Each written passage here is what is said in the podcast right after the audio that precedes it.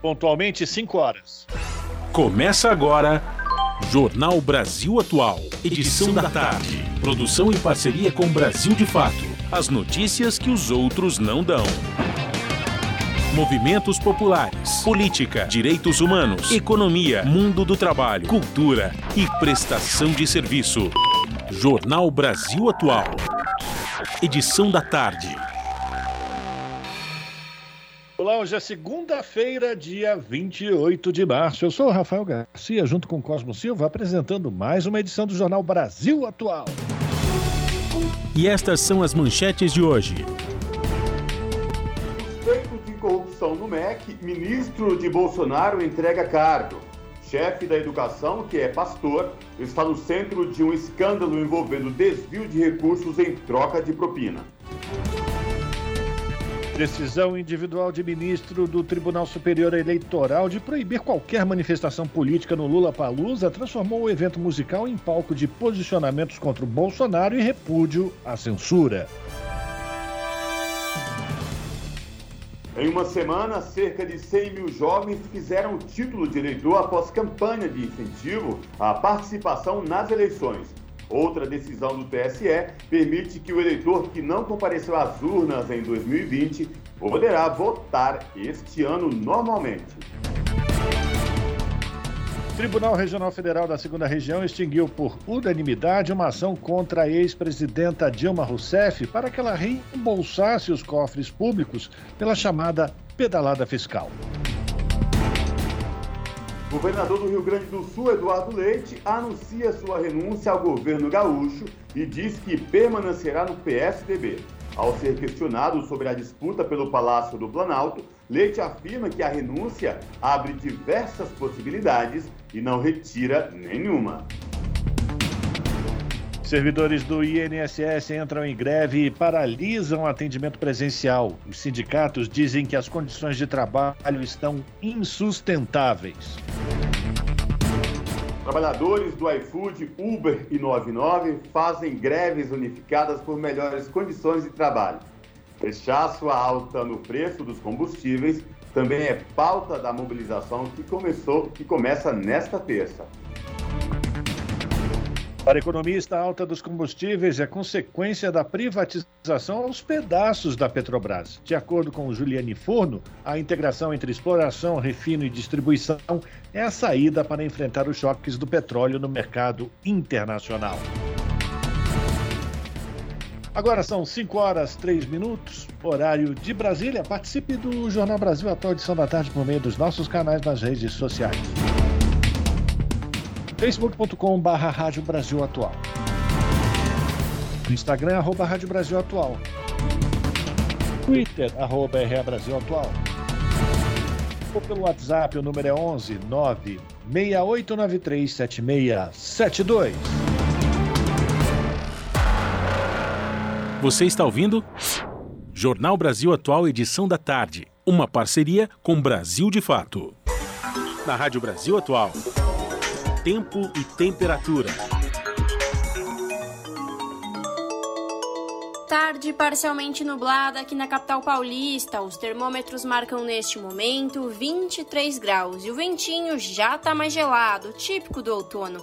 Tem previsão de chuva com intensidade fraca moderada em áreas isoladas, agora no período da tarde, que podem se estender para o período da noite. Chuva isolada não é todo mundo que vai ver. Durante a madrugada, a temperatura fica na casa dos 21 graus. Em Santo André, São Bernardo do Campo e São Caetano do Sul, a tarde desta segunda-feira é de tempo nublado, 22 graus neste momento. Na região do ABC Paulista também tem previsão de chuva, pancadas de chuva com intensidade fraca, moderada, em bairros localizados. Essa chuva pode se estender para o período da noite. A temperatura cai durante a madrugada e fica na casa dos 19 graus. Em Mogi das Cruzes, o final da tarde é de tempo parcialmente nublado e ventinho gelado, agora 22 graus. Tem previsão de chuva com intensidade moderada agora no final da tarde e durante o período da noite em Mogi. Essa chuva é isolada, ou seja, cai em um bairro e não cai em outro. A madrugada fica com temperatura na casa dos 19 graus. A tarde desta segunda-feira em Sorocaba é de tempo parcialmente nublado, agora 27 graus na região. Também tem previsão de chuva em Sorocaba. São pancadas isoladas de chuva que podem cair agora no final da tarde e durante o período da noite. A temperatura fica na casa dos 21 graus na madrugada. E ó, logo mais eu volto para falar como fica o tempo nesta terça-feira. Na Rádio Brasil Atual, está na hora de dar o serviço. 5 horas e 5 minutos, vamos saber a situação do trânsito na cidade de São Paulo nesta tarde de segunda-feira, 28 de março, vizinho de março. Né? A Companhia de Engenharia de Tráfego da capital, que é a CT, informa que neste exato momento são 13 quilômetros de lentidão em toda a cidade de São Paulo. Região sul com 10 quilômetros é que apresenta mais lentidão nesta, nesta tarde de segunda-feira.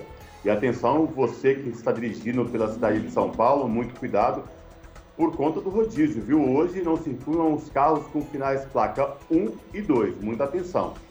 Saindo das ruas da cidade de São Paulo, vamos saber a situação para quem pretende pegar o metrô nesta tarde de segunda-feira. O metrô informa que todas as linhas operam com situação normal nesta tarde de segunda-feira. O trabalhador, a trabalhadora que vai utilizar as linhas do metrô da cidade de São Paulo não vai encontrar nenhum problema. Mesma situação nos trens da CPTM, que é a Companhia Paulista de Trens Metropolitano.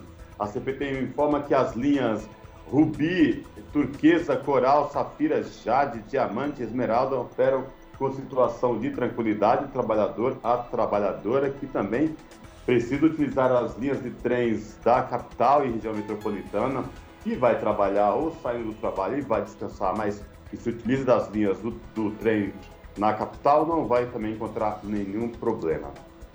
E agora a situação para quem sai de São Paulo rumo à Baixada Santista pelas rodovias Anchieta e Imigrantes. A Ecovias, que é a concessionária que administra o sistema Anchieta Imigrantes, informa que as duas rodovias, tanto a Anchieta como a Imigrantes, o trânsito é tranquilo para quem desce.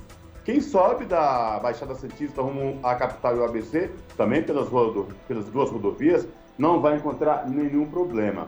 A Ecovias pede atenção redobrada aos motoristas porque chove neste momento no trecho de serra.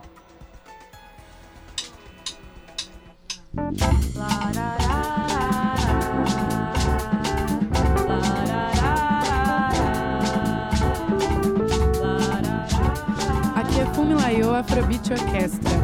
Rádio Brasil Atual, 98,9 FM. As notícias que as outras não dão e as músicas que as outras não tocam. Participe da programação pelo WhatsApp 96893 7672.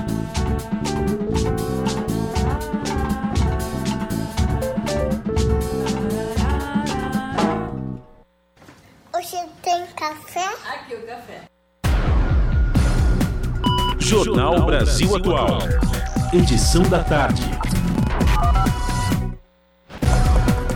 5 horas 8 minutos e hoje a guerra entre a Rússia e a Ucrânia entrou no seu 33º dia com as forças armadas ucranianas dizendo que o exército russo tenta romper as defesas de Kiev.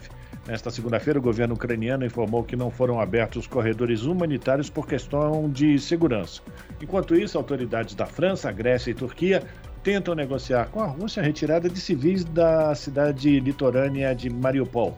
Em outra frente, o governo russo anunciou ter utilizado mísseis de cruzeiro de ataque na cidade de Lviv.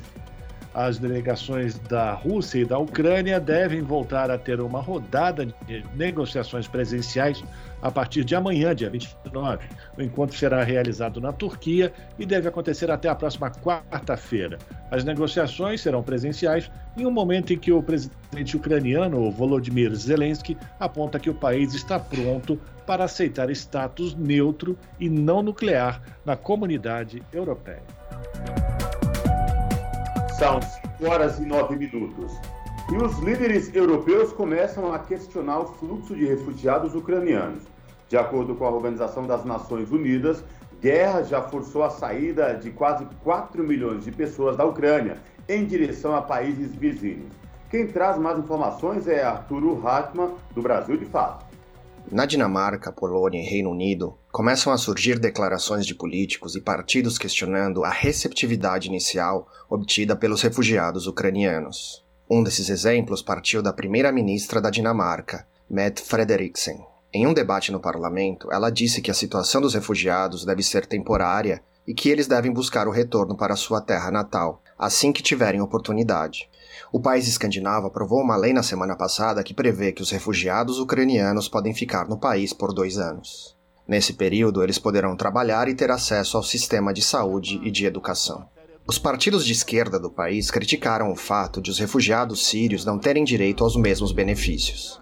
Grupos de direitos humanos da Dinamarca também já afirmaram que os refugiados da Síria são obrigados a retornar ao seu país, ainda que a guerra civil síria não tenha acabado. O prefeito da capital polonesa Varsóvia disse em entrevista que a cidade, assim como seu país, atingiu sua capacidade máxima para receber refugiados. Enquanto tenta impedir a entrada de refugiados da Síria e de outros lugares do mundo, a Polônia aprovou uma lei para dar aos ucranianos acesso a direitos educacionais.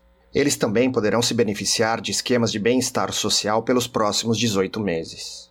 No Reino Unido, uma lei em discussão no parlamento prevê uma pena mínima de quatro anos de prisão para quem entrar no país sem documentos adequados. A lei também pretende criar centros de processamento para refugiados fora do país e impedir crianças desacompanhadas de entrar em território britânico. O governo do primeiro-ministro Boris Johnson afirma que o projeto de lei de nacionalidade e fronteiras tem como objetivo combater o tráfico de pessoas.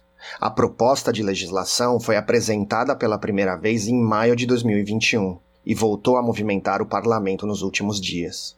De acordo com o Acnur, o braço das Nações Unidas para Refugiados, mais de 3 milhões e 700 mil pessoas já deixaram a Ucrânia após a invasão russa. A maior parte destas pessoas, mais de 2 milhões, está na Polônia. Da Rádio Brasil de Fato, com informações do People Dispatch, Arturo Hartmann. Você está ouvindo? Jornal Brasil Atual, edição da tarde. Uma parceria com Brasil de Fato. 5 horas 12 minutos e o ministro da Educação, Milton Ribeiro, se reuniu com Jair Bolsonaro nesta segunda-feira no Palácio do Planalto para discutir a sua saída do governo. A expectativa é que o titular do MEC seja exonerado em razão do escândalo do gabinete paralelo na pasta comandada por dois pastores evangélicos sem cargo oficial no governo. Vejam vocês. De Brasília, as informações com o Paulo Motorim.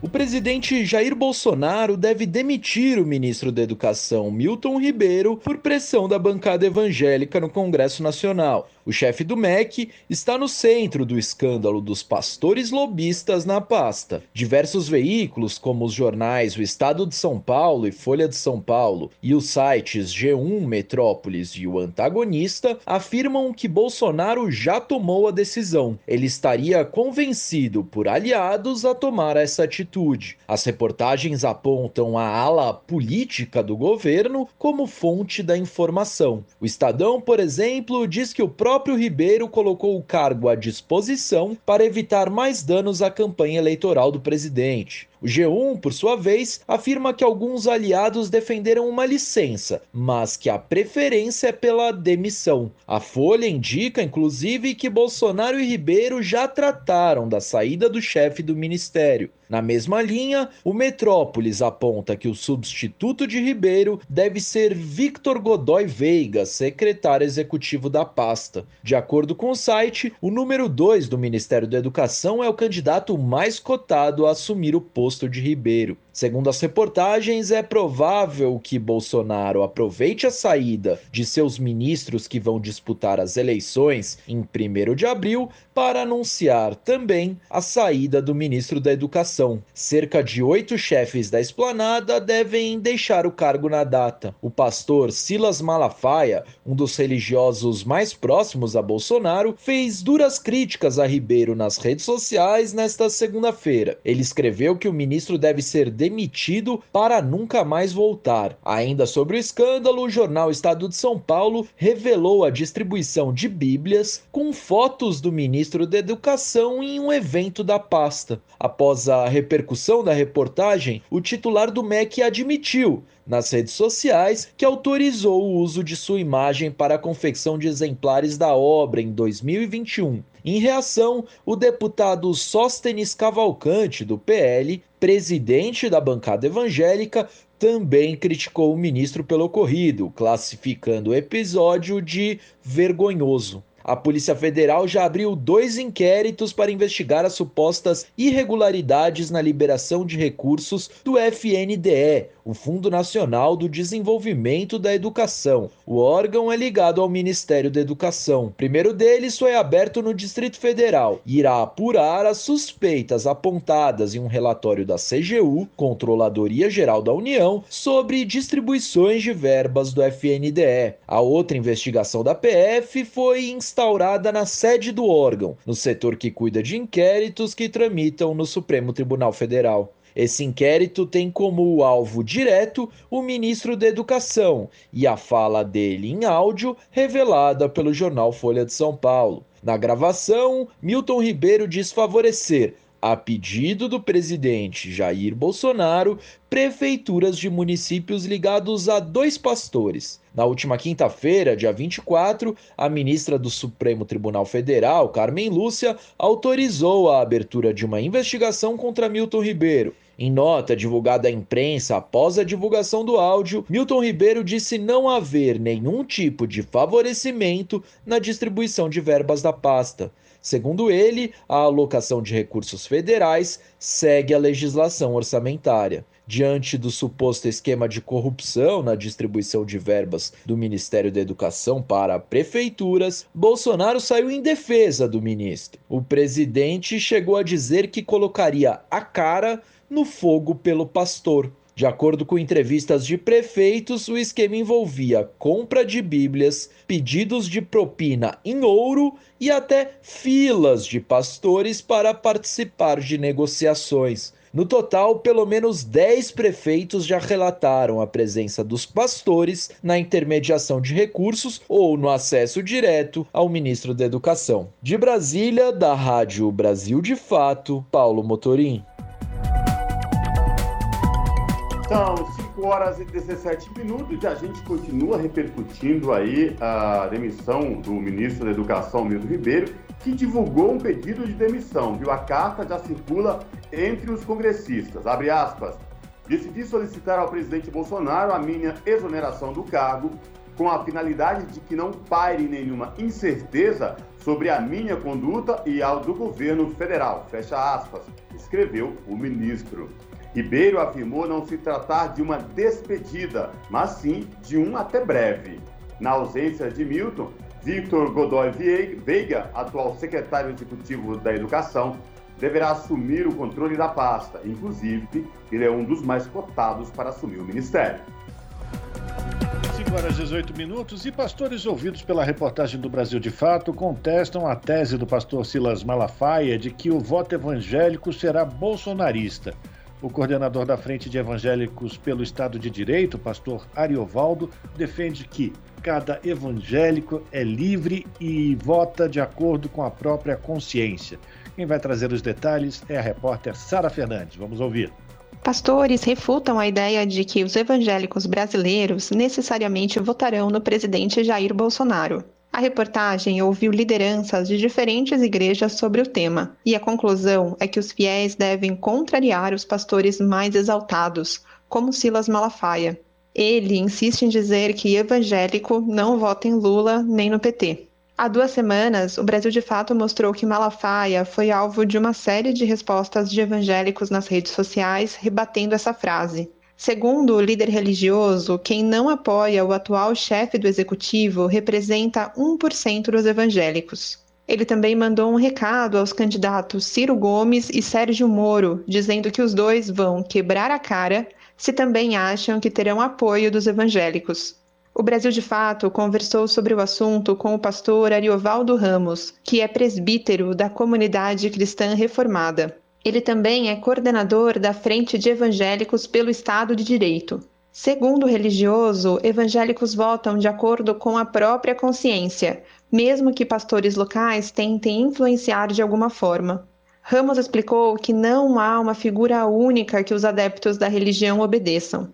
A fé evangélica é composta de inúmeras denominações e igrejas independentes. É bastante fragmentada e não reconhece nenhuma liderança central. De modo que ninguém pode dizer que os evangélicos estão fechados com este ou aquele candidato. Os evangélicos votam segundo a sua consciência e estão distribuídos entre as várias propostas. Simples assim. Segundo o pastor, Malafaia não pode ser considerado um líder do povo evangélico. Para Ariovaldo Ramos, a fragmentação das igrejas impede a existência de figuras que ordenem comportamentos ou votos.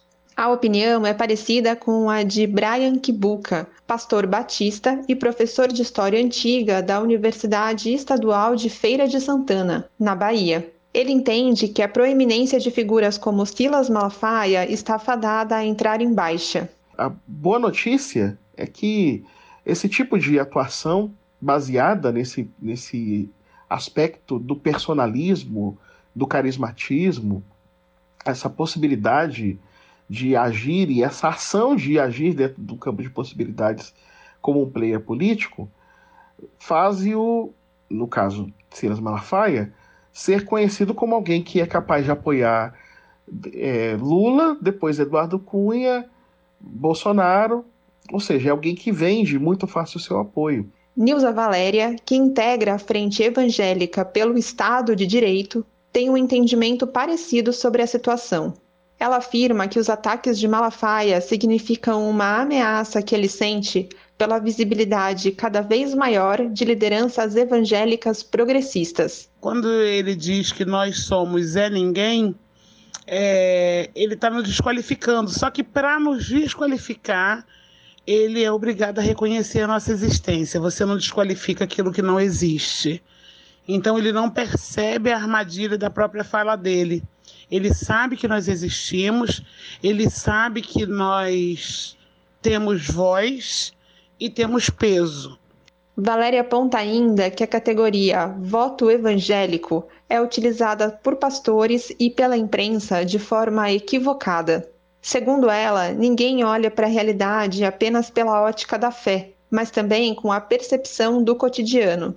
A integrante da Frente Evangélica pelo Estado de Direito lembra que as pessoas estão sentindo fome, com medo do desemprego e do alto preço dos alimentos da Rádio Brasil de Fato, com reportagem de Paulo Motorim, em Brasília. Locução: Sara Fernandes.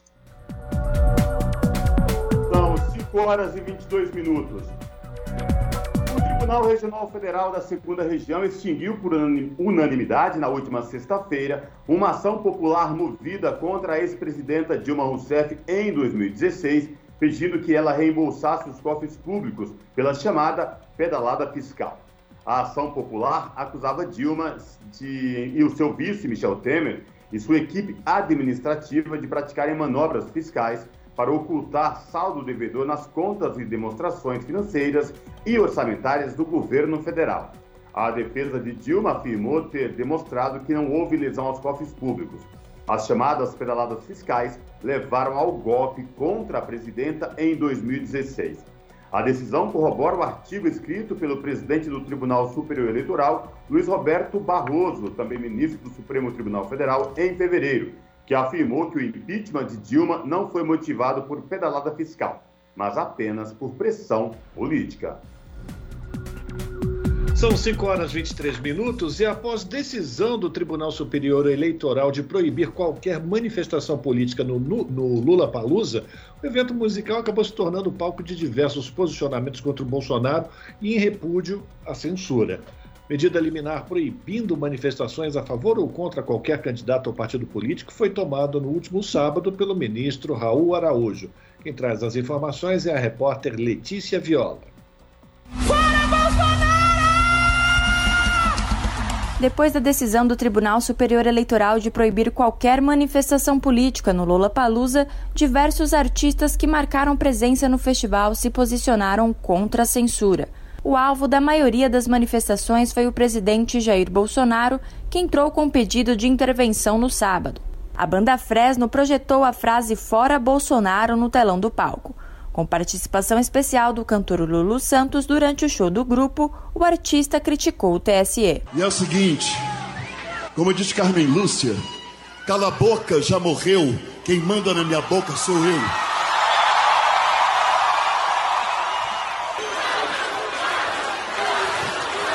Censura, nunca mais. O rapper Marcelo D2 entrou com uma ação para derrubar a decisão do TSE que proíbe manifestações políticas dos artistas. A medida foi articulada junto com o deputado federal Marcelo Freixo.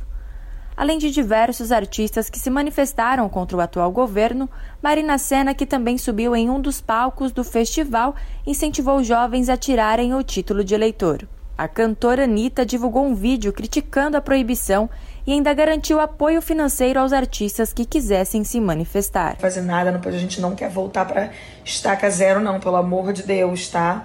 E eu vou lutar com todas as minhas armas. Ah, vai, vai botar multa de não sei quantos. Ah, então a gente paga, querido.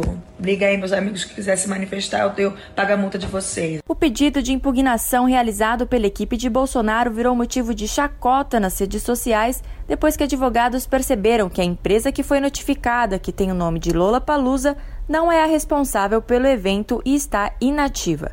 Vale ressaltar que o erro cometido pelos advogados do PSL pode dar margem para a ilegitimidade da ação, não produzindo nenhum efeito. De São Paulo, da Rádio Brasil de Fato, Letícia Viola. 5 horas e 26 minutos e o presidente do Tribunal Superior Eleitoral, ministro Edson Fachin, afirmou hoje que vai levar imediatamente ao plenário da Corte a decisão que proibiu manifestações eleitorais no Festival Lula Palusa. O ministro Raul Araújo, do TSE, tornou, tomou a decisão de vetar as manifestações monocraticamente, ou seja, individualmente no, no, no fim de semana. O Araújo estipulou ainda a multa de 50 mil, como a gente acampou de ouvir na matéria. Ao afirmar que deve pautar em breve o tema, o ministro Edson Fachin deu um sinal. Disse que o histórico do Tribunal Superior Eleitoral é de defesa intransigente da liberdade de expressão. Há expectativas entre juristas e advogados de que o Tribunal Superior Eleitoral já analise o caso amanhã. São 5 horas e 27 minutos. Cerca de 100 mil jovens fizeram o título de eleitor em uma semana. Voto não é obrigatório dos 16 aos 18 anos, mas Tribunal Superior Eleitoral faz apelo. As informações com a repórter Sayonara Moreno. Com a baixa procura de jovens entre 16 e 18 anos para tirarem o título de eleitor, a campanha do TSE, Tribunal Superior Eleitoral, voltada para esse público, conseguiu a adesão de quase 100 mil novos eleitores. Entre segunda e sexta-feira desta semana, o TSE promoveu a Semana do Jovem Eleitor, uma força-tarefa para que solicitassem a retirada do título. Lembrando que o voto para eleitores de 16 a 18 anos incompletos é facultativo. Isso pode explicar por que muitos não se mobilizaram para retirar o documento. Durante a semana de campanha, mais de 96 mil novos títulos foram emitidos em todo o Brasil e também no exterior.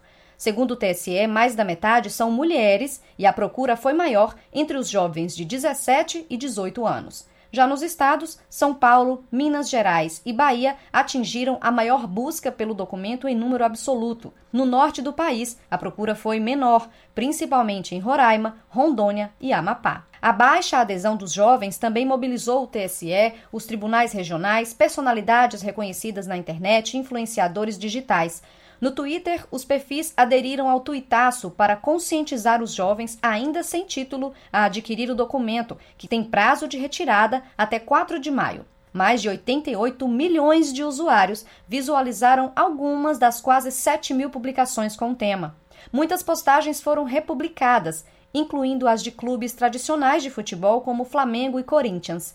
Entre os famosos, o apelo foi feito pelos atores Lázaro Ramos, Thaís Araújo, Bruna Linsmaier e Larissa Manuela, o grupo de reggae Nat Roots, influenciadores com milhões de seguidores como Juliette e a cantora Anitta. Lembrando que o título de eleitor pode ser emitido online até 4 de maio por jovens acima de 15 anos que terão completado 16 no dia 2 de outubro. A emissão pode ser feita em casa. Basta acessar o site do TSE, depois clicar em autoatendimento do eleitor, depois atendimento ao eleitor e, por último, tirar o primeiro título eleitoral. Agora, basta seguir as instruções indicadas. Da Rádio Nacional em Brasília, Sayonara Moreno.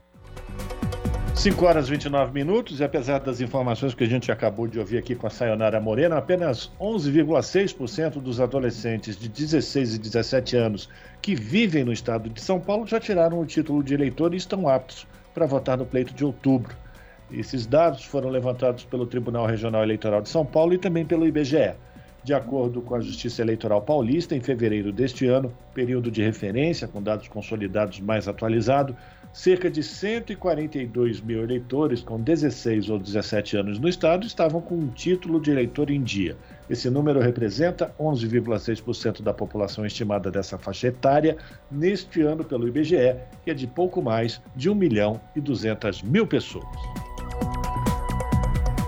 E o Tribunal Superior Eleitoral prorrogou a suspensão das punições previstas no artigo 7 do Código Eleitoral para os eleitores que deixaram de votar nas eleições de 2020 e não apresentaram justificativas ou não pagaram a respectiva multa.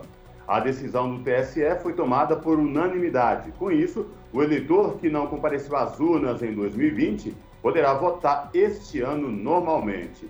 A norma foi aprovada pelo plenário da Corte em sessão administrativa realizada na última quinta-feira e as medidas foram anunciadas pelo presidente da Corte, Edson Fachin. Com isso, o eleitor poderá emitir a certidão de quitação eleitoral, mesmo sem ter votado ou justificado a falta nas eleições, desde que não tenha impedimentos ou débitos relativos à ausência em outras votações. Nas eleições municipais de 2020, muitos eleitores deixaram de votar por medo de contrair o vírus causador da Covid-19. E o disparo de notícias falsas em aplicativos de mensagens instantâneas, assim como em posts e grupos nas redes sociais, pode influenciar o resultado das eleições de outubro deste ano. É o que afirmam 60% dos entrevistados pelo Datafolha, um levantamento que foi publicado no fim de semana. Para outros 22%, a influência existe, mas é pouca. Já 15% dizem não interferir e 3% não souberam responder. Os entrevistados que acreditam na influência das fake news na decisão dos futuros governantes do país chegam a 88% entre os jovens de 16 a 24 anos. O grupo também é o que mais está presente nas redes sociais. 98% dos respondentes dessa faixa etária têm conta em ao menos uma plataforma. A pesquisa foi realizada em 181 cidades de todo o país, com 2.556 entrevistados acima de 16 anos. Esse é o Jornal Brasil Atual, edição da tarde. Uma parceria com Brasil de Fato. São 5 horas e 32 minutos. O abono salarial para nascidos em novembro e dezembro começa a ser pago a partir desta semana. O prazo para os beneficiários sacarem o valor é de até 29 de dezembro. Quem traz mais informações é Gabriela Moncal. Quem nasceu em algum dos últimos dois meses do ano pode sacar o abono salarial nessa semana. Os aniversariantes de novembro estão autorizados a acessar o benefício nessa terça-feira e os de dezembro na quinta. Quem perdeu o prazo vai ter até o dia 29 de dezembro para resgatar o montante. O abono salarial equivale ao valor de, no máximo, um salário mínimo. O agente pagador é a Caixa Econômica Federal e os recursos são oriundos do Fundo de Amparo ao Trabalhador. Segundo anunciou o Ministério do Trabalho e Previdência, o abono salarial vai beneficiar cerca de 24 milhões de trabalhadores esse ano. O benefício vale para quem trabalhou formalmente durante pelo menos 30 dias do ano de referência, que nesse caso é 2020, e também recebendo mensalmente a média de até dois salários mínimos. Além disso, é preciso que a pessoa esteja cadastrada no PIS-PASEP há pelo menos cinco anos que tem exercido atividade remunerada para pessoa jurídica durante pelo menos um mês do ano base e que tenha seus dados informados corretamente pelo empregador na relação anual de informações sociais. O benefício tem um valor proporcional ao tempo de serviço do trabalhador no ano base em questão, e o cálculo corresponde ao número de meses trabalhados em 2020 multiplicado por 12 avos do salário mínimo vigente na data do pagamento. Nesse caso, o valor pode variar entre R$ 101 e 1.212 reais. Para mais informações, você pode fazer consultas no site do Ministério do Trabalho e Previdência ou por meio do atendimento telefônico no número 158. De São Paulo, da Rádio Brasil de Fato, Gabriela Moncal. Custo de vida, emprego e desemprego, cesta básica, tarifas públicas, salário mínimo. Agora, na Brasil Atual, a análise do DIEESE. A participação de Fausto Augusto Júnior, diretor técnico do DIEESE. Fausto avalia a edição da medida provisória pelo governo federal que flexibiliza regras para a contratação por teletrabalho e também altera a regulamentação do auxílio alimentação. Sua avaliação, Fausto, dessas modificações é com você. As medidas provisórias foram assinadas na sexta-feira, mas foram só publicadas hoje no Diário Oficial, né? MP 1108 e MP 1109. Bem, são duas MPs que tratam de assuntos com relação ao mundo do trabalho e que de alguma forma vão ter bastante impacto aí nos próximos períodos. A primeira, que trata do teletrabalho, ela vem regulamentar é, toda a discussão que aconteceu ao longo da pandemia sobre o teletrabalho. Ela começa a mexer ali um pouco na estrutura do que a gente vem a compreender sobre isso. Chama atenção, de novo, né, o atual governo soltar duas MPs que lidam diretamente com o mundo do trabalho, com a vida do trabalhador, e ter discutido isso muito pouco, tanto com a sociedade, muito menos com o conjunto dos trabalhadores representantes dos trabalhadores. A MP sobre o teletrabalho, ela volta à questão que o governo insiste na discussão do acordo individual. De novo, a gente tem aí uma preponderância do acordo individual nessa modalidade, enfim, para decisões, inclusive de como serão os mecanismos desse chamado teletrabalho, o que é algo bastante complicado, né? uma vez que, de um lado, tira a representação coletiva, de outro, deixa o trabalhador sempre à disposição do empregador, uma vez que a gente sabe que a negociação individual é uma negociação muito frágil do ponto de vista do trabalho. Também tem uma questão colocada ali que é com relação ao tempo de disposição. De maneira muito objetiva, na medida provisória agora, quer dizer, é toda essa questão né, do trabalho remoto, principalmente vinculado às pequenas utilizações ali, o tempo à disposição, seja no WhatsApp, seja no celular e etc., passam a não ser contabilizadas como jornada. Acho que essa é uma questão bastante polêmica que precisa ser olhado com mais cuidado, uma vez que é normalmente por esses mecanismos em que o trabalhador hoje está conectado o tempo todo e, por exemplo, se abre toda a discussão do direito à desconexão. E por último, acho que vale falar sobre a questão do trabalho por tarefa, né? Porque na questão do trabalho por tarefa, né, dessa discussão do teletrabalho, o que a gente assiste aí de outro lado é que aí você não tem nenhum tipo de controle de jornada, não tem nenhuma discussão ali no, nesse teletrabalho sobre o quanto tempo o trabalhador ficou à disposição da empresa e assim sucessivamente. E a gente insiste, né? E essas discussões acabam passando sempre para o tal do chamado acordo individual e pouca eficácia tem do ponto de vista de versar sobre essas questões. E por último, acho que chama atenção no caso da MP 1109, e novamente o, o, governo reedita aquele conjunto de medidas ali no na, na, estourou ali na pandemia com relação à possibilidade de antecipação de férias, criação de banco de horas, enfim, antecipações de feriados, etc, para situações de calamidade, né? Só que agora não é mais uma questão da pandemia, é uma questão geral para qualquer momento que o governo se descolocar o país ou algumas regiões ou estados, etc, em calamidade pública, aquele conjunto de medidas que foram utilizadas vão poder continuar sendo utilizadas é, nos âmbitos estaduais, municipais e assim sucessivamente. Isso é bastante temeroso, né, porque a gente sabe como que isso é feito e nem sabe muito bem como que isso vai ser decretado. Né? E, de novo, a gente insiste, e muito pouco foi discutido com a sociedade, e agora né, foi, foi caminhado como medida provisória, já tem força de lei. A gente gosta de chamar a atenção que é claro que essas discussões vão passar pelo Congresso Nacional, vão se fazer uma negociação sobre ela, mas o ideal para esse tipo de matéria era ter sido encaminhado via projeto de lei e discutido com a sociedade de maneira democrática e não imposto como uma medida provisória e a gente sabe que no final das contas as medidas provisórias no mínimo valerão até o final do ano, até ali o passar das eleições. Então seria uma discussão muito mais importante ter sido feito com mais tranquilidade no Congresso e não passar a valer como algo emergencial. Acho que essas são algumas questões para a gente refletir um pouquinho. Mas o que nos chama a atenção é que medidas provisórias desse tipo, elas reforçam a ideia da individualidade do trabalhador frente à discussão coletiva do trabalho. E isso é muito grave, né? uma vez que a norma do trabalho é, antes de mais nada, uma norma coletiva e precisa ser pensada desse jeito, porque senão o que a gente tem é novamente esta ideia de que toda organização individual ali passa a ser preponderante em relação às regras, o que não é bem verdade, porque senão você acaba desconstruindo uma concepção de que a regulação do trabalho passa pela negociação coletiva e não pela negociação individual. Esse foi Fausto Augusto Júnior, diretor técnico do DIES, Departamento Intersindical de Estatística e Estudos Socioeconômicos, aqui no Jornal Brasil Atual.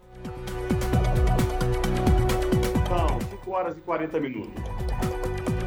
Servidores do INSS entram em greve e paralisam atendimento presencial. Sindicatos dizem que condições de trabalho estão insustentáveis. As informações com a repórter Beatriz Albuquerque. Servidores do INSS entraram em greve e a paralisação suspendeu o atendimento presencial em várias cidades. 20 estados já aderiram ao movimento. A expectativa da FENASPES, a Federação Nacional dos Servidores da Previdência Social, é que esse número aumente. De acordo com as entidades sindicais, os servidores não faziam greve há cinco anos, mas, segundo eles, as condições de trabalho ficaram insustentáveis. Moacir Lopes, diretor da FENASPES, destacou quais as reivindicações da categoria. Aumento de cinco anos, dos últimos quatro anos, né, 19,99%. Nós queremos discutir as condições de trabalho, que aí envolve tanto a questão de como o governo estabeleceu esse processo de cobrança de metas individualizada e as condições que ele forneceu para o trabalho do servidor. Porque cobrar meta pressupõe dar condições. Tem várias demandas da categoria pendente. Moacir adiantou que nesta semana deve haver uma reunião dos trabalhadores com a presidência do INSS para tentar um acordo. Nossa reportagem tentou contato com o Instituto, mas não conseguiu retorno até o fechamento desta edição. Da Rádio Nacional em Brasília, Beatriz Albuquerque. 5 horas e 41 minutos e a gente continua falando de mobilização dos trabalhadores, porque os trabalhadores do iFood, da Uber e do 99 fazem greves unificadas por melhores condições de trabalho. O rechaço alta no preço dos combustíveis também é uma pauta da mobilização que começa amanhã e quem traz mais detalhes é a Gabriela Moncal. A partir dessa terça-feira, dia 29, trabalhadores de aplicativos, tanto entregadores quanto motoristas, farão greves e manifestações em pelo menos 16 cidades brasileiras. Melhores condições de trabalho, aumento da remuneração das corridas e rechaço à alta no preço dos combustíveis são algumas das reivindicações que unem as categorias nas mobilizações. As principais empresas que as greves miram são as maiores dos setores de transporte individual e de delivery no Brasil: Uber, 99 e iFood. Nesse mês, uma pesquisa vinculada à Universidade de Oxford sobre a atuação dessas e mais três plataformas no Brasil apontou condições de trabalho indecentes por parte das empresas. Além das mobilizações de motoristas da Uber e da 99 previstas para 29 de março, os entregadores de aplicativo vão fazer breques contra as plataformas a partir de 1 de abril. Pouco tempo depois que a Petrobras anunciou mais um aumento no preço dos combustíveis, as empresas de aplicativos comunicaram que farão reajustes nas remunerações aos trabalhadores. A 99 prometeu um aumento de 5% no valor do quilômetro rodado e a Uber um reajuste temporário de 6,5% por corrida. Porém, de acordo com Mônica Esguerre, motorista de aplicativo em São Paulo, o acréscimo até agora não chegou. A insatisfação está realmente muito grande, né? Tá bem difícil trabalhar com os valores oferecidos aí, tanto por um aplicativo quanto pelo outro. E não reajustou mesmo com todos esses reajustes da gasolina, né? É, ofereceram um reajuste simbólico de, de 6,5, mas na prática isso daí nunca aconteceu e mesmo que aconteça, o povo, o pessoal se revoltou. A 99 afirma ao Brasil de Fato que os motoristas recebem um auxílio em seus ganhos com base na variação dos custos da gasolina em diferentes regiões do país. Segundo a 99, serão pagos 10 centavos a mais por quilômetro rodado para cada um real de aumento do combustível. E o iFood anunciou que deve reajustar o valor do quilômetro rodado e também subir a taxa mínima paga ao entregador a cada corrida. De R$ 5,31 vai para R$ 6,00. A mudança passa a valer a partir de 2 de abril, exatamente no dia seguinte às greves de entregadores. Apesar de ser a principal exigência de motoristas e entregadores, o aumento das taxas não esgota a lista de reivindicações que vão ser apresentadas nas greves unificadas. Entre elas, motoristas demandam que a porcentagem de cada corrida que fica com a empresa seja fixa de 20% e que o valor mínimo da corrida seja de 10 reais. Mônica critica ainda a falta de transparência dos aplicativos. A Uber, a gente nunca sabe quanto que a gente vai é, retirar por aquela corrida antes de efetuar ela, né? A gente não tem acesso ao endereço, é, a não ser que a gente aceite ela mesmo de fato. Por isso que as pessoas reclamam muito que a gente cancela, né?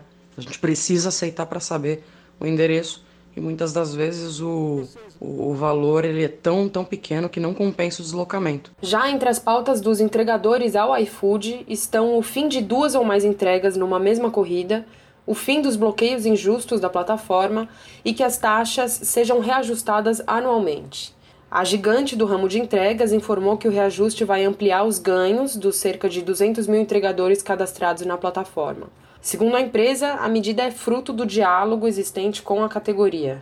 De São Paulo, da Rádio Brasil de Fato, Gabriela Moncal.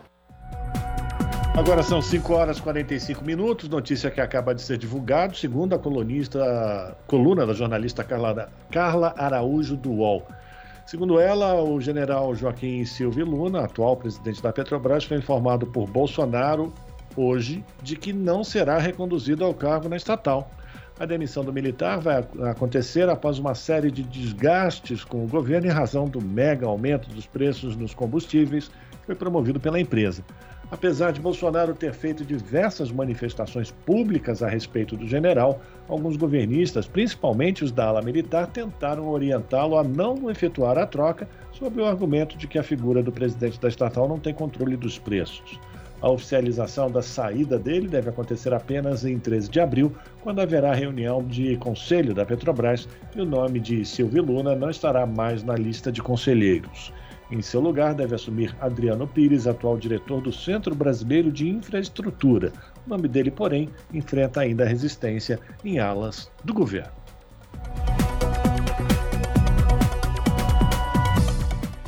Contato agora no Jornal da Rádio Brasil Atual é com o Tiago Pereira, o Tiago que é repórter do portal da Rede Brasil Atual, redebrasilatual.com.br. Olá, Tiago, prazer falar contigo, seja muito bem-vindo. Olá, Cosmo, obrigado. Tiago, fala pra gente quais destaques do portal da RBA você traz para os nossos ouvintes na tarde desta segunda-feira. Então, Cosmo, a gente destaca durante o final de semana um debate que aconteceu ainda na semana passada, mas de um tema que ainda está muito aí na pauta do dia, né, que é a alta dos combustíveis. A gente teve ali um debate entre a economista chefe do Instituto para a Reforma das Relações entre Estado e Empresa, Juliane Furno, e também o diretor técnico do Instituto de Estudos Estratégicos de Petróleo e Gás Natural e Biocombustíveis, o INEP, que é o William Ozaki, né? E aí eles fizeram ali uma radiografia muito interessante do desmonte da Petrobras e as consequências disso, né?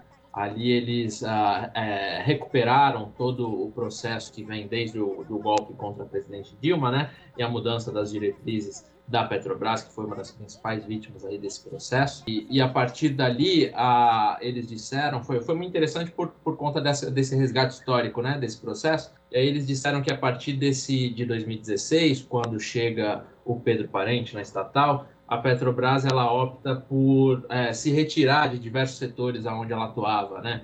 Na, na, na, visão dos especialistas, antes a Petrobras era uma empresa que eles chamavam de empresa integrada do poço ao posto. Né? O que, que isso quer dizer? A empresa participava desde a exploração, o refino e também a distribuição né, de, de, de petróleo e derivados.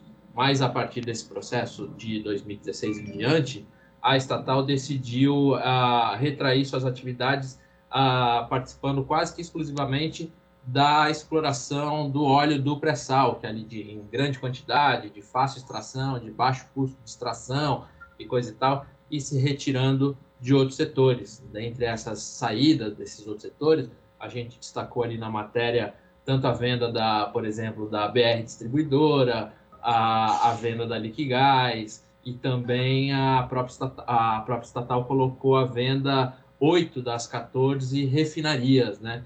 Então, na visão desses especialistas, todo esse processo fragilizou a estatal e o país como um todo diante de choque, choques internacionais, como a gente está vendo agora uh, com relação à guerra na Ucrânia, né, que está causando uma volatilidade muito grande no mercado de petróleo internacional.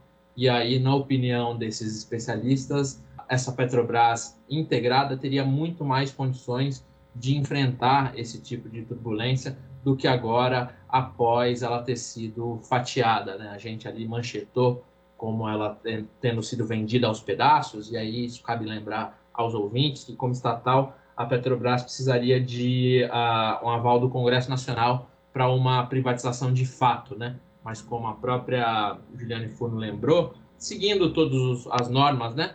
Mas essa privatização de fato ela já vem ocorrendo nesse sentido desse fatiamento. As subsidiárias foram vendidas a, a, nesse último período, então fragilizando assim o controle da estatal sobre os preços. Aliás, essa alta de, de combustíveis é uma coisa tão, tão louca, Tiago, porque é, essa, é, a, inclusive direcionada a essa política é, da estatal, é, em uma região você encontra o preço em um valor, em outra região totalmente diferente, ou seja, nesse país continental que é o Brasil, você encontra vários tipos de preços diretamente na bomba, mas de certa forma é um preço altíssimo que as pessoas é, estão pensando seriamente se vão tirar o carro da garagem por conta desses preços tão altos, né, Tiago? É, a gente deu ao longo da semana passada também, Cosmo, uma outra matéria, inclusive do nosso parceiro do Brasil de Fato, né, relatando ali que a gasolina já está custando mais de R$ reais em pelo menos 24 dos 27 unidades da federação, né?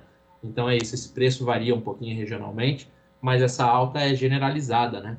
E aí, voltando para o debate, uma, um, um, dado interessante que a Juliane Furno comentou é que essa Petrobras integrada, do posto ao posto, ela teria condições de, por exemplo, reduzir margens de lucro no refino, que seriam compensadas com essas margens muito grandes na exploração uh, do óleo bruto. Então, justamente ressaltando essa importância de que a Petrobras fosse mantida integrada, né? E, e aí a gente está vendo agora justamente essa essa dificuldade, essa má vontade, ela foi, na verdade, capturada por interesses privados, né? A partir do momento que a Petrobras decidiu se retirar do refino, ah, anunciando aí a privatização dessas oito da, das 14 refinarias, duas delas já foram vendidas, a refinaria da Bahia, né? a, a RLAN, e também a, a Reman, lá no Amazonas, isso abriu espaço para atuação dos importadores de combustíveis, né? Hoje já são quase 400 empresas trabalhando com a importação de combustíveis. Então é justamente isso que explica essa, essa alta gigantesca que a gente está vendo nos últimos anos, porque aí a Petrobras perdeu o, o, controle, né? ela não consegue mais ditar o preço, ela foi de alguma maneira capturada por esses interesses privados e como esses caras importam esse combustível, há uma pressão muito grande para que os preços sejam igualados ao mercado internacional, né? Então, de alguma maneira, justamente a participação desses importadores que uh, justifica o, P, o PPI, né, que a gente chama, né, o preço de paridade internacional, que é o que vem provocando essas elevadíssimas altas. Então, ganham os importadores e ganham também os investidores privados na Petrobras, né? Cabe lembrar também que a maioria deles são investidores estrangeiros, ainda que tenha a participação brasileira importante, mas a maioria aí são de fundos norte-americanos e coisa e tal. Então é isso, a gente está vendo. Eu vi um comentário muito interessante, não lembro quem aqui para poder dar o crédito, mas enfim, vale como anedota. A, pessoa comentava na internet que há anos atrás a Petrobras explorava petróleo, né? Hoje ela explora o povo brasileiro. E é mais ou menos isso que a gente a gente está vendo, né? Com essa alta desses preços dos combustíveis, quando as pessoas, justamente como você mesmo comentou, agora pensam duas vezes antes de tirar o carro da garagem, seja para ir para trabalhar, seja para ir visitar um amigo, seja para uma viagem um pouquinho mais longa. Enfim, todo mundo muito bastante incomodado né, com esse tema, por isso que a gente trouxe essa análise importante. Eu reforço aí o convite para os nossos ouvintes aqui do Jornal da Rádio Brasil Atual acessarem o portal da Rede Brasil Atual, redebrasilatual.com.br, conferir na íntegra essa reportagem do Tiago Pereira. Tiago, obrigado por falar com os nossos ouvintes aqui no Jornal da Rádio Brasil Atual. Se cuide, espero falar contigo em uma próxima oportunidade. Abraço. Eu agradeço, Cosmo. Até a próxima. Um abraço. Falamos aqui com o Tiago Pereira no Jornal Brasil Atual. 5 horas e 54 minutos e pesquisadores científicos do estado de São Paulo estão reivindicando reajuste salarial. A última reposição foi feita em 2018 e foi de apenas 3,5%. A categoria afirma que a defasagem calculada a partir do IPCA está próximo a 70%.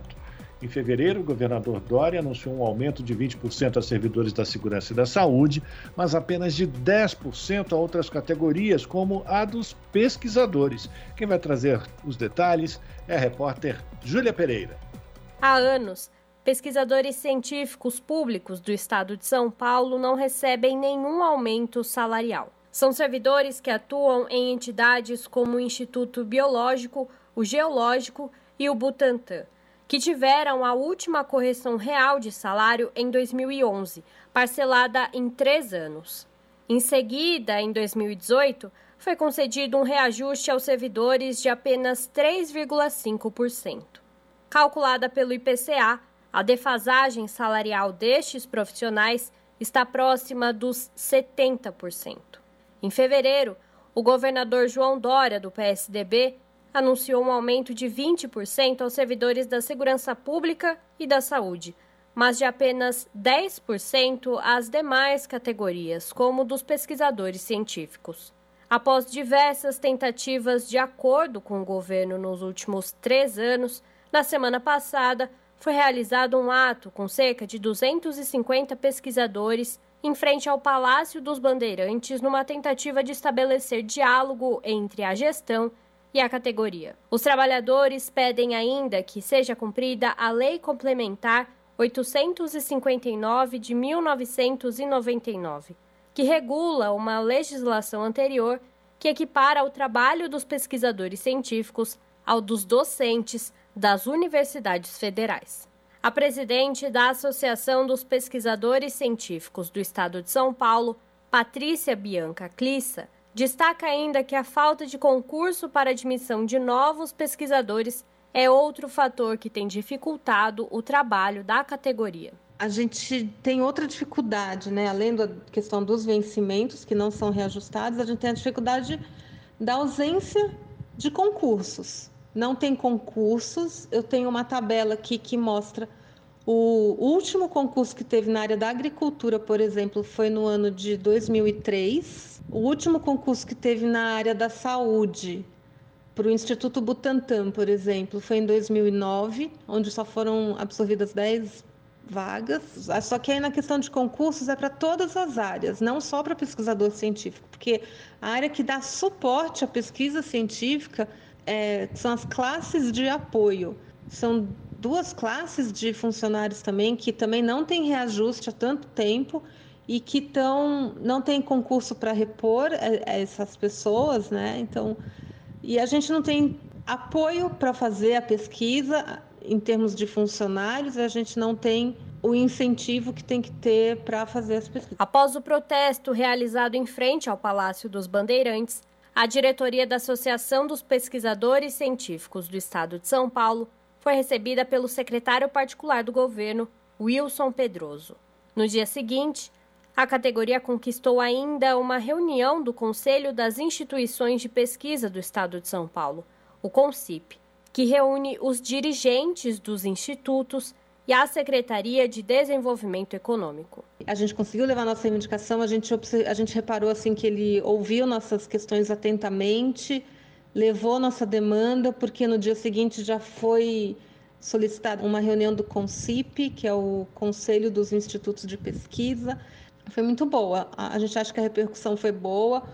A gente está confiante de que agora a gente vai conseguir estabelecer o diálogo que a gente sempre tentou. E os próximos passos nossos agora é assim, como resultado da reunião do CONCIP, eles já se propuseram, né, alguns o secretário da Agricultura, o diretor da APTA, o coordenador da APTA, quer dizer, é, vários diretores se propuseram a reuni se reunir com nós, com a nossa associação, né, com a APQC, para estudar essa demanda da, da, do cumprimento da lei 859. Então, os nossos próximos passos agora é aproveitar essa chance de diálogo que eles nos deram. Nós entramos em contato com a assessoria de imprensa do governo para saber se há previsão de atendimento às reivindicações dos pesquisadores científicos dos institutos estaduais de São Paulo. Em resposta, a equipe apenas nos encaminhou um trecho de uma entrevista coletiva realizada no dia 23, em que a secretária de Desenvolvimento Econômico, Patrícia Ellen, diz que o aumento de 10% será concedido e comenta sobre o agendamento da reunião do Conselho das Instituições de Pesquisa do Estado de São Paulo. Júlia Pereira, Rádio Brasil Atual e TVT. Se você gosta do nosso jornalismo independente e quer rever nossas entrevistas e reportagens, acesse o canal da Rádio Brasil Atual no YouTube. Nosso endereço é youtube.com/barra Rádio Brasil Atual. Ajude a nossa voz ser cada vez mais forte e ir cada vez mais longe. Inscreva-se em nossos canais, curta e compartilhe o conteúdo Rádio Brasil Atual e TVT. Rádio Brasil Atual e TVT. Compromisso com a notícia, compromisso com a democracia, compromisso com você. Pontualmente 18 horas. Rádio Brasil Atual. Para sugestões e comentários, entre em contato conosco por e-mail redação@jornalbrasilatual.com.br ou WhatsApp DDD 11 96893 7672. Acompanhe a nossa programação também pelo site redebrasilatual.com.br.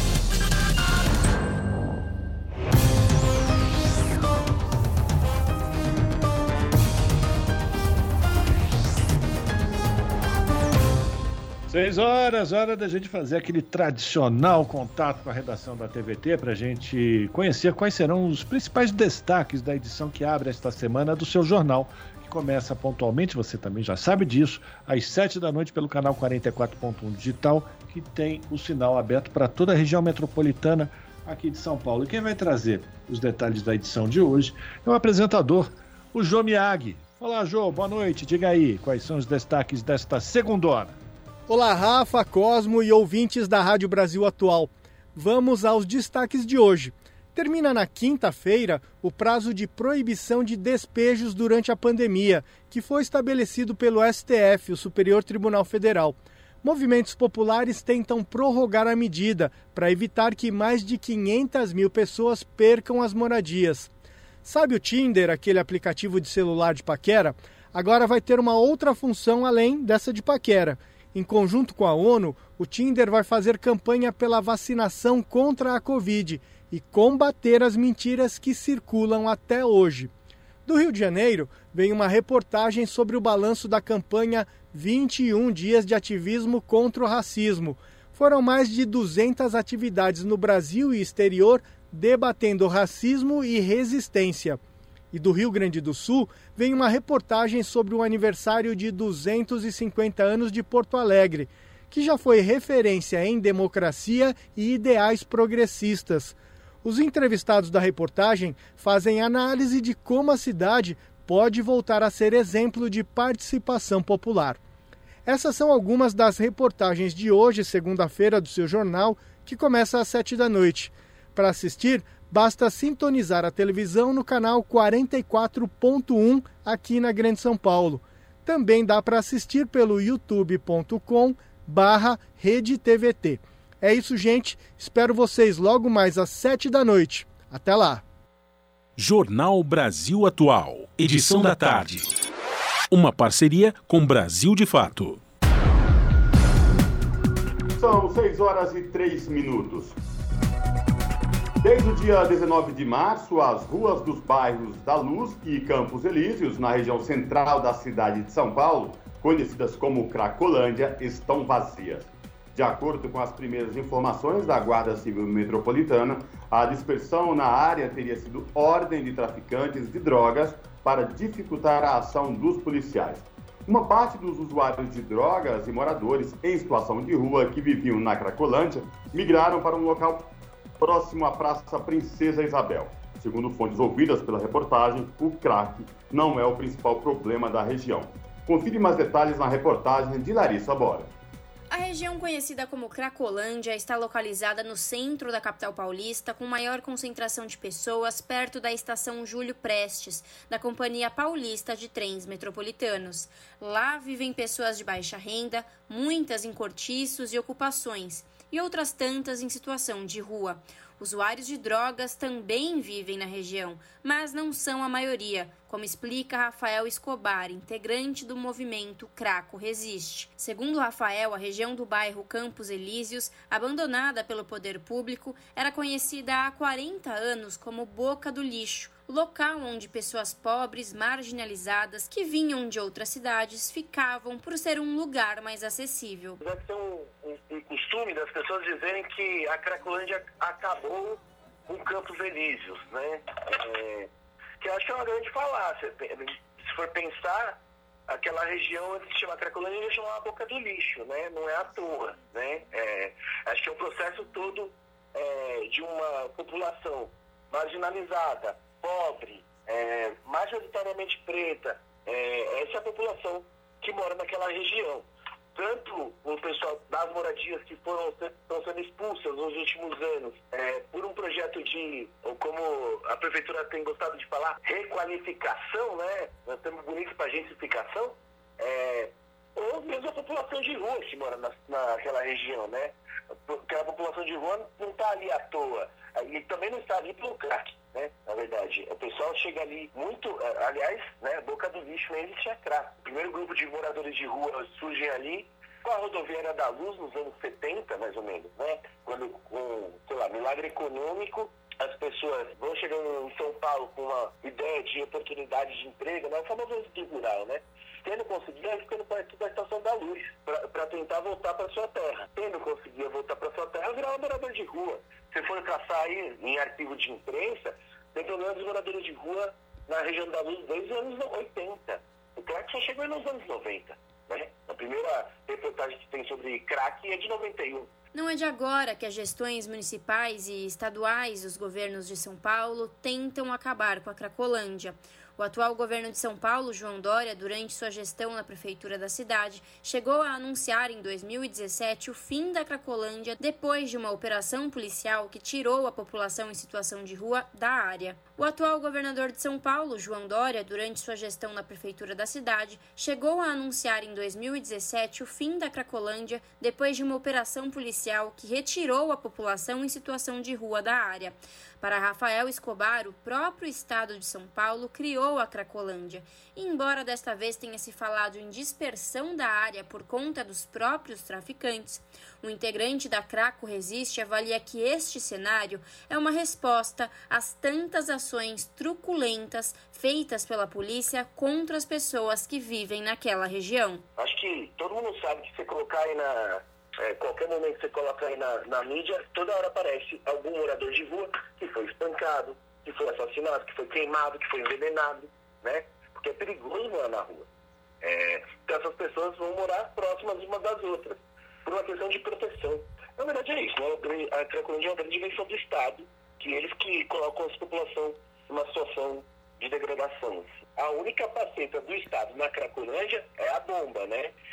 Eu nem diria que essa ação que aconteceu, nem diria que foi uma ação, né? Ela, ela, ela é o resultado de diversas ações de bala e bomba, né? É, acho que vale, nesse momento, recordar o dossiê que a Cracolândia lançou no começo do ano passado, em que a Cracolândia filmou durante três meses as ações policiais da Craco, na Cracolândia. Enquanto eles ficam afirmando que é sempre o usuário que começa, ali está a prova viva, que não é. É provocação dos polícias, né? A, a fim de tacar bomba na cara do cara porque está agachado no chão. Após a repercussão da fala da GCM de que os traficantes haviam se mudado para dificultar a ação dos policiais, Dória se manifestou e disse em coletiva de imprensa, aspas, a inteligência da polícia não confirma essa informação.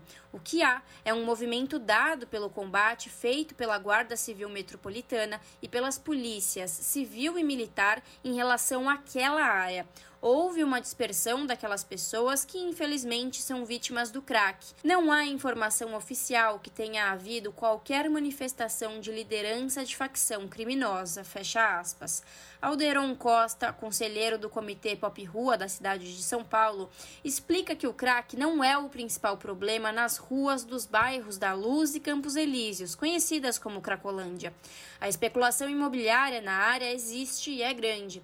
Além da nova unidade do Hospital Estadual Perola Baiton, que está para inaugurar, a região irá ganhar novos edifícios residenciais para pessoas da classe A e B. E ter moradores em situação de rua por perto não é atrativo até por uma, uma, uma questão eh, também de desvalorizar para depois uh, vender os imóveis e ter um, todo um movimento imobiliário naquela região, que é o que está acontecendo agora. Né? Veja que agora estão destruindo as casas, foi construído um hospital, né? ainda não está pronto, mas é um grande hospital, Pérola Baiton, né? e também foram construídos prédios é, pelo sistema das PPs, né? Ah, e é um, são prédios que não são para os moradores daquela região, são prédios que vão chegar outros moradores. Né? Infelizmente, não teve nenhuma cota para aqueles moradores que estão ali há muitos anos, né? que têm toda a sua vida organizada em torno ali daquela região. De acordo com Alderon, um outro problema proveniente desse esvaziamento da Cracolândia que não resolve o conflito é dispersar pessoas em situação de rua e usuários de drogas que já tinham atendimento e muitos estavam em tratamento.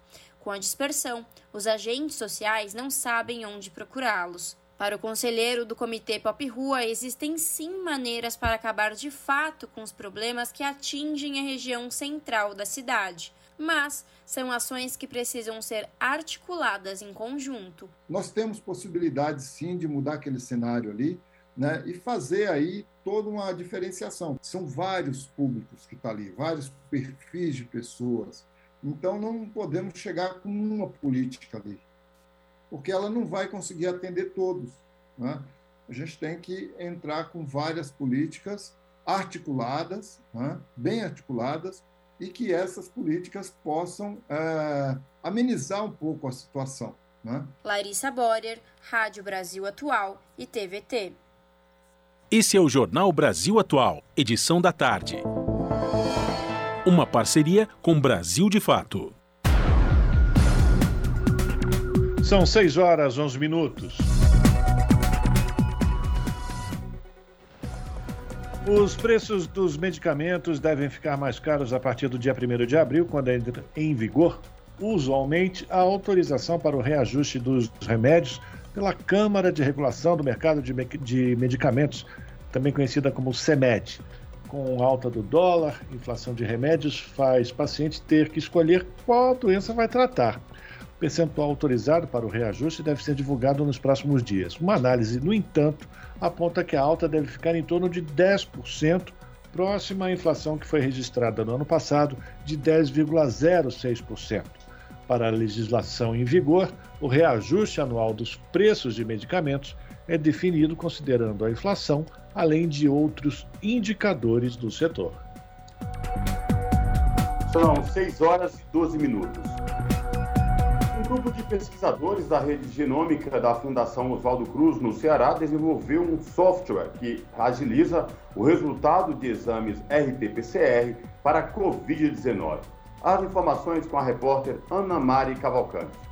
Um grupo de pesquisadores da rede genômica da Fiocruz, no Ceará, desenvolveu um software que agiliza o resultado de exames RT-PCR para a Covid-19. Os cientistas conseguiram unir a análise em laboratório à interpretação automatizada dos dados moleculares, garantindo uma dupla conferência em menor tempo e com mais segurança. O programa Helper foi criado pelo programador e estudante de enfermagem da UFC, Lucas Delerino. O estudo teve orientação do professor Fábio Miyajima, dos programas de pós-graduação em saúde da Faculdade de Medicina da UFC e coordenador da rede de vigilância genômica da Fiocruz, no Ceará. Além da redução do tempo de trabalho, o Helper atua em outras funções, explica o pesquisador Fábio Miyajima. Em suma, o Helper é uma, uma solução é um assistente laboratorial que ele é altamente compatível com os atuais instrumentos e plataformas utilizadas para liberação de resultados, principalmente assistência diagnóstica de patógenos por RT-PCR. Ele é compatível com os sistemas de ensaios diagnósticos, mas não só da COVID, ela pode ser implementada para diversos outros patógenos, como influenza, como arbovírus, e ele também é compatível, tem um módulo que ele permite também interpretar é, ensaios que são utilizados para vigilância laboratorial, vigilância genômica, por testes de inferência genotipagem. O software também forma um banco de dados regional. Então, ele é um 2 em 1 um, que, além disso, ele tem compatibilidade de formar um mini banco, é, mini banco de dados regional dentro do, do laboratório que apresenta compatibilidade é, de interfaceamento com essas plataformas de liberação de resultados né, do, do, Ministério da Saúde, das secretarias. Então, ele economiza é, é, muito tempo de operador, ele aumenta a eficiência do serviço, ele pode minimizar a taxa de erros e processos que podem demorar mais de quatro horas de um operador é, podem ser feitos em menos de é, uma hora ou talvez menos de meia hora, dependendo da, da, da sistemática. Além da rede genômica da Fiocruz no Ceará e da UFC, equipes do Hemocentro também participaram da pesquisa. Ana Meire Cavalcante para a Rádio Universitária FM. São 6 horas e 14 minutos e o médico sanitarista Nésio Fernandes, que é presidente do Conselho Nacional dos Secretários de Saúde, o CONAS, critica a tentativa do governo federal de decretar o fim do estado de emergência sanitária causado pela Covid-19 em 31 de março. Essa data, inclusive, foi anunciada pelo próprio Jair Bolsonaro. O Fernandes explica que o fim do estado de emergência vai trazer dificuldades para a aquisição de vacinas contra a Covid-19 e medicamentos, além de impedir que estados tomem medidas mais rápidas caso aconteça um novo surto grave da doença. Entre os motivos, o Nésio Fernandes também detalha que ainda é cedo para a decisão de terminar com o estado de emergência, já que o índice de cobertura vacinal ainda está abaixo de 90%, que é o valor mínimo indicado para que seja alcançada uma estabilização das taxas de internações e mortes por Covid-19. São 6 horas e 15 minutos. Pesquisa do Instituto Polis relaciona dados de ações de despejo e mortes pela Covid-19 a população de negros e as famílias chefiadas por mulheres com renda de até três salários mínimos em São Paulo foram as mais afetadas pela crise sanitária. Quem traz mais informações é Lucas Weber, do Brasil de Fato. A população dos negros e as famílias chefiadas por mulheres com renda de até três salários mínimos em São Paulo foram as mais afetadas com ações de despejo na pandemia e também as que mais morreram pela Covid-19. Isso é o que mostra uma pesquisa do Instituto Polis, que cruzou dados do Observatório de Remoções da USP com as taxas de mortalidade por Covid na capital entre 2020 e 2021. A região central e as periferias da cidade aparecem nos dois mapas. É onde mais acontecem ações de despejo e onde os óbitos por Covid são proporcionalmente maiores. Vale lembrar que o Supremo Tribunal Federal proibiu as desocupações durante a pandemia. A medida vale até a próxima quinta-feira, dia 31 de março. Ainda assim, o Observatório da USP mapeou 794 casos durante o período que foram contabilizados no estado. Nas áreas mais afetadas, os negros representam 47,3% do total de mortos. A taxa está 10 pontos percentuais acima da representatividade deste grupo na cidade. 37% da população de São Paulo é negra. O grupo também corresponde a mais da metade dos casos de despejo. Já as famílias chefiadas por mulheres com renda de até três salários mínimos representam 27,8% dos óbitos por Covid, quando correspondem a 23,4% da população da cidade. Além disso, foram vítimas de 28% dos casos de desocupações. Para o Instituto, o levantamento mostrou que existem camadas de vulnerabilidade socioeconômica nos territórios mais sujeitos a remoções. A entidade disse ainda que os despejos representam não só uma ameaça individual à saúde das pessoas, mas também podem potencializar novas cadeias de contágio pela cidade.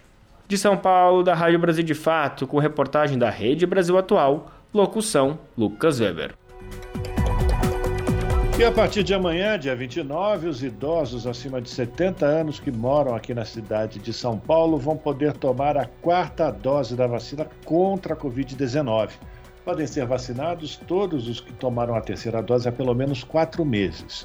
A previsão da Secretaria Municipal de Saúde é de que mais de 450 mil idosos estejam aptos a essa nova rodada de imunização. No dia 18 de março, a capital paulista começou a vacinar os idosos acima de 80 anos. Três dias depois, a vacinação foi ampliada para todos os idosos da mesma faixa etária em todo o estado.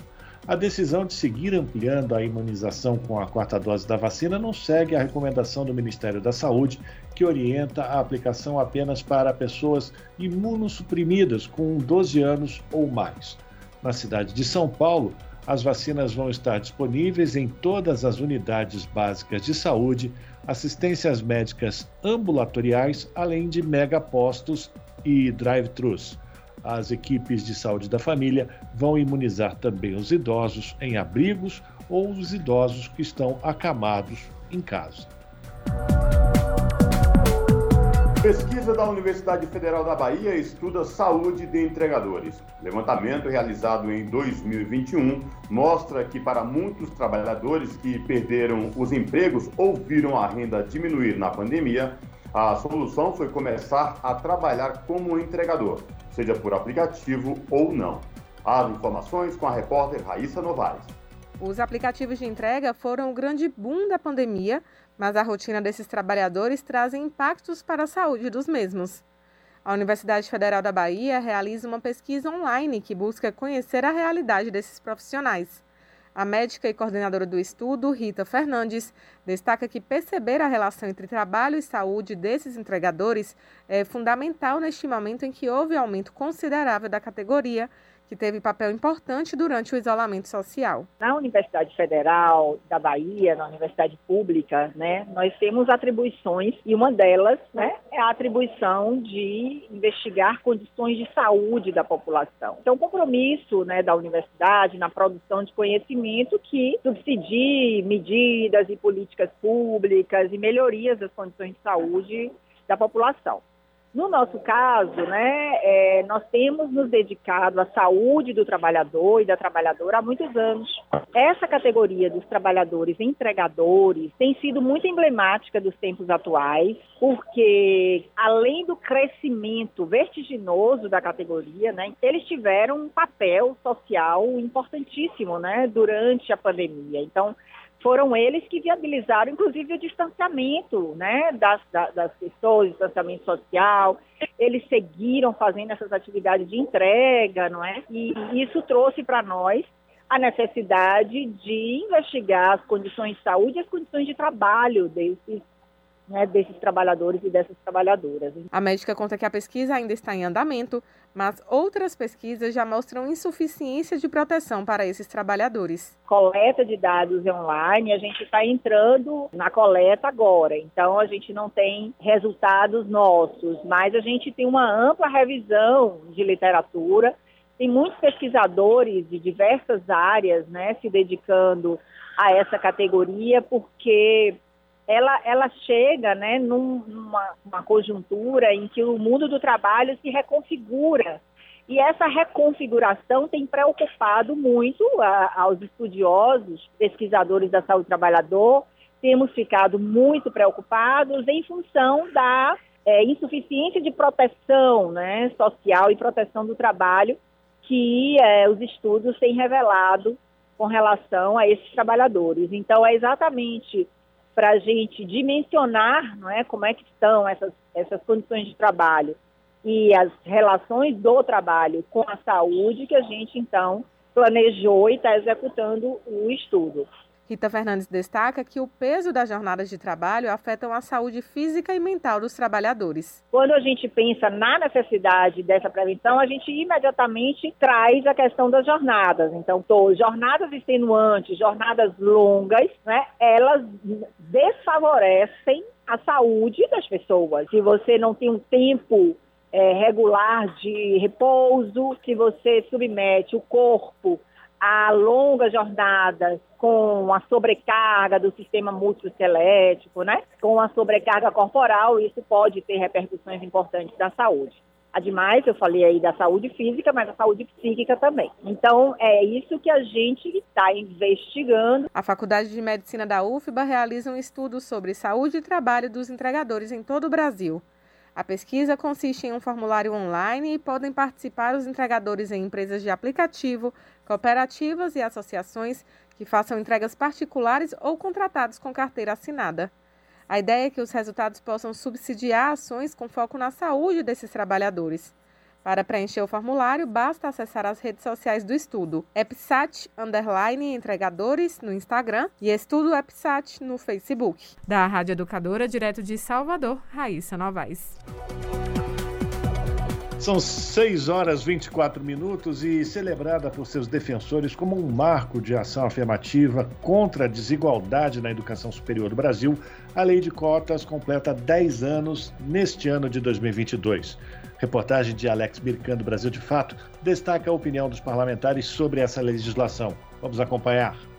Em agosto de 2012, há 10 anos, a presidenta Dilma Rousseff sancionava a lei de cotas. A partir de então, as universidades e institutos federais deveriam aos poucos direcionar 50% das suas vagas para estudantes egressos de escolas públicas, e parte também a candidatos negros, pardos, indígenas e pessoas com deficiência. O Frei David Santos, fundador da ONG Educafro, celebra que a mobilização que ajudou a construir na época tenha ajudado a ampliar o acesso ao conhecimento. Nós sabíamos que ia ser algo difícil, que é mexer com privilégios dos grandes, é, do, da classe dominante, é, que bota seus filhos ricos em escolas públicas gratuitas. Um dos artigos da lei de cotas prevê sua revisão após o cumprimento de uma década, portanto, este ano. Por isso, dezenas de projetos foram apresentados ao Congresso, tanto da base governista, que é contrária à política de cotas, quanto da oposição, que luta pela sua permanência.